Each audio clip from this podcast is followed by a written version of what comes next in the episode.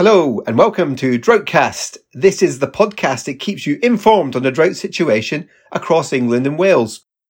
This is brought to you by CCW, the Consumer Council for Water. My name's Mike Keel. It's the 29th of June, 2023. Coming up on this edition of Droughtcast, we are going to be joined by James Pope from the Met Office to tell us how dry it's been this June. Plus, we're joined by Karen Gibbs to tell us the latest from the National Drought Group. Plus, Cath Jones will be joining us to tell us the situation with water companies across England and Wales. So stay listening to Droughtcast. So first on Droughtcast, we're going to check in on how dry it's been. And we're joined by James Pope, who is a climate scientist at the Met Office to tell us about June. It's been a hot and dry June, but just how hot and how dry has it been?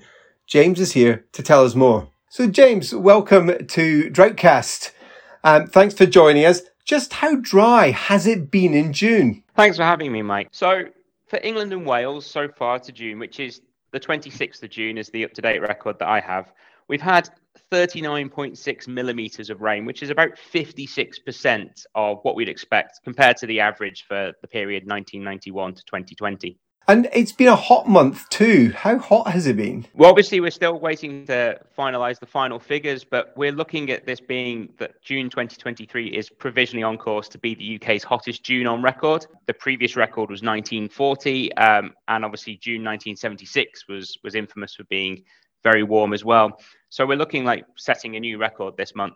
Of course, droughts aren't just affected by, by one month's rainfall. So looking further back, what's it been looking like in terms of this longer term rainfall? If we go back to December 2021, so the start of the 2021 22 winter, and we come through to the end of May this year, we've had roughly 91% of the rainfall we would have expected in that period. Um, obviously, the summer, last summer, summer 2022, stands out. Just 62% of the expected rainfall fell in that month. But even the spring of that year, 76%. And there have been some really stark uh, regional differences. So Wales had a particularly dry spring uh, in 2022. East Anglia was very dry last summer. But sort of conversely, Scotland has been um, the area that's been much drier in recent months. And obviously, there was recently in the news about Loch Ness struggling with water levels. So there's a, a lot of regional variability as well. So obviously the southwest still have problems.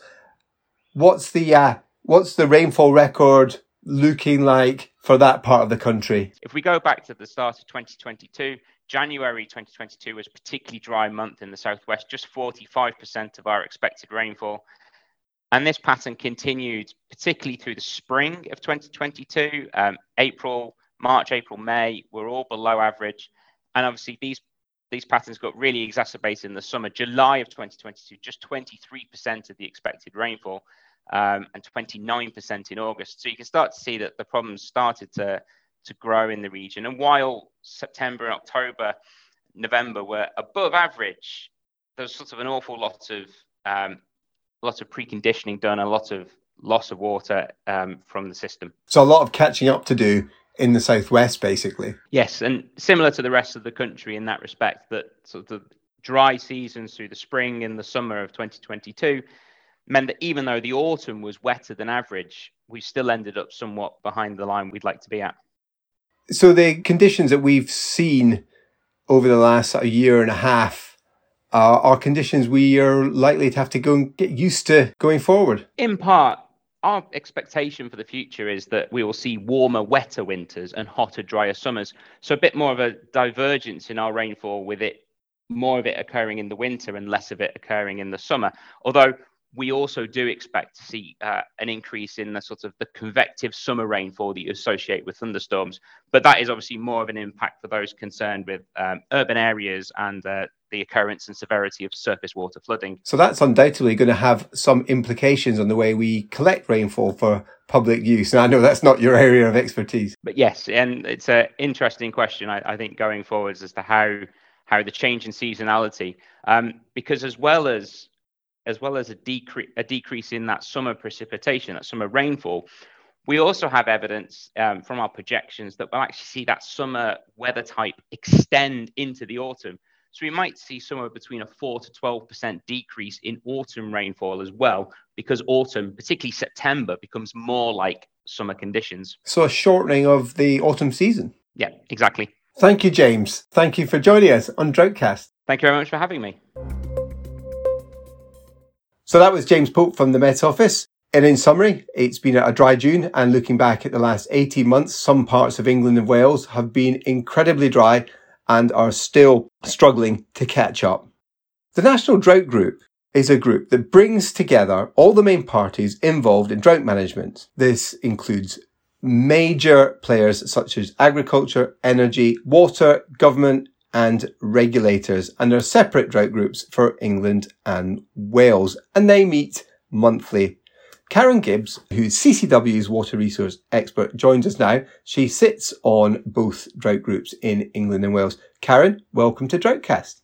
Hello. What's the latest from the drought groups? Well, the Welsh Drought Liaison Group met earlier on in June, and the biggest news there was that Natural Resources Wales has moved the whole of Wales into what's described as prolonged dry weather status. That means that because of the lack of rainfall that they've had so far this year, they're seeing environmental impact and particular concerns around the um, farming sector as well. Hence the change in status.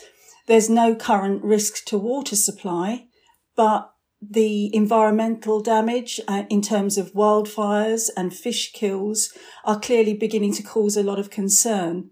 And uh, Natural Resources Wales are having to act on that. So that's the latest from Wales. What's the situation in England? It's a little bit more mixed in England, given that we know that we've got some companies like in the southwest and in the southeast that have restrictions in place at the moment.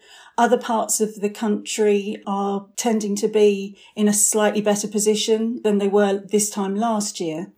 Um, but, you know, clearly the environment is impacted by the lack of rainfall and these very hot temperatures.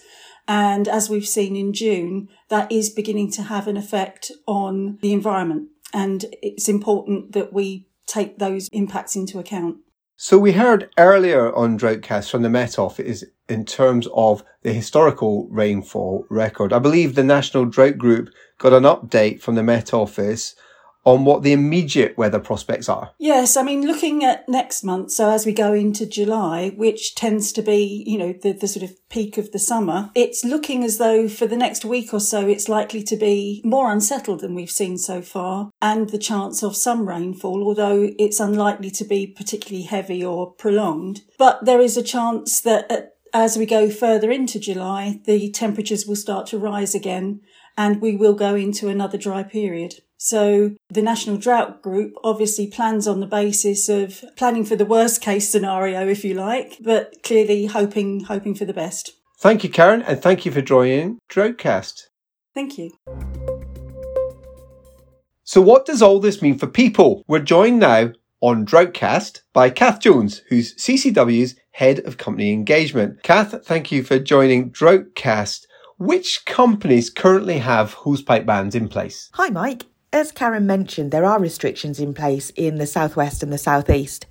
So, in the southwest, it's Southwest Water who have a hosepipe ban in place across Cornwall and more recently across parts of Devon.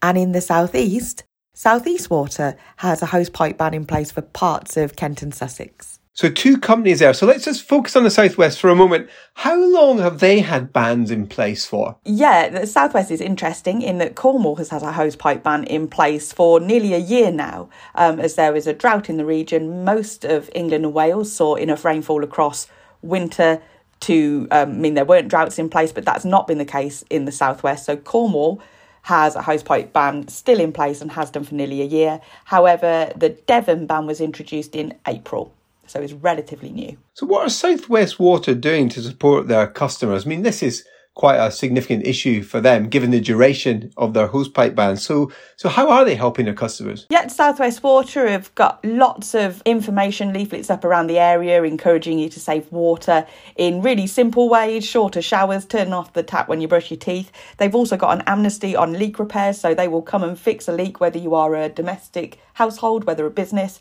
Um, they'll come and do that for free for you. Um, and there's water saving devices that you can get from the company, such as water butts and tap aerators that'll help. So there's a range of things being done by Southwest Water there. So moving from the southwest to the southeast, the southeast water ban is much more recent and it's slightly unusual because there's enough raw water in that area. Can you just tell us a bit more about that? Yeah, the southeast water hosepipe ban is unusual in that it is because of demand.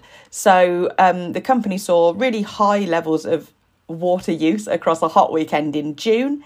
It has triggers that say if you see those high levels of usage persistent across a period, they'll bring in a hosepipe ban. So it's not about the raw water. They've got plenty of raw water, but what they can't do is clean it up, turn it into drinking water, and get it into our pipes at the speed that's needed to meet that demand. So customer demand is a real issue. How are Southeast Water helping the people that they serve to use less water? Yeah, similarly to Southwest, they will come and find leaks for you and in some places help you fix them. And they've also got lots of water saving gadgets. If you have a look at their website, um, just Google Save Water and there's some free water saving devices available there. So support if you need it from Southeast Water. We'll put the uh, links to the websites in the show notes for Droughtcast. Cath Jones, thank you very much for joining us on Droughtcast. Thanks, Mike. And that was Cath Jones there telling us what the situation means for your public water supply. If you have any questions on drought, we'd love to help you find the answers. And this could be anything from what hosepipe bans mean for you to the impact of drought on nature or the underlying causes on drought. Email your questions to podcast at ccwater.org.uk and we'll endeavour to answer them on future shows. While the focus of Droughtcast is drought, there are many good reasons to save water all year round, drought or no drought. If you want tips or encouragement to save water, then our sister podcast, Waterfall, is for you. Each week, expert guests share their insights on why we should value water, and it's packed full of practical advice on how to save water. You can find Waterfall on most podcast players. And that's all we've got time for today on this edition of Droughtcast. Thanks to all our guests on this very first edition of Droughtcast. We'll be back in two weeks' time with all the latest drought news, so don't forget to subscribe so you'll never miss an episode. Thanks for listening.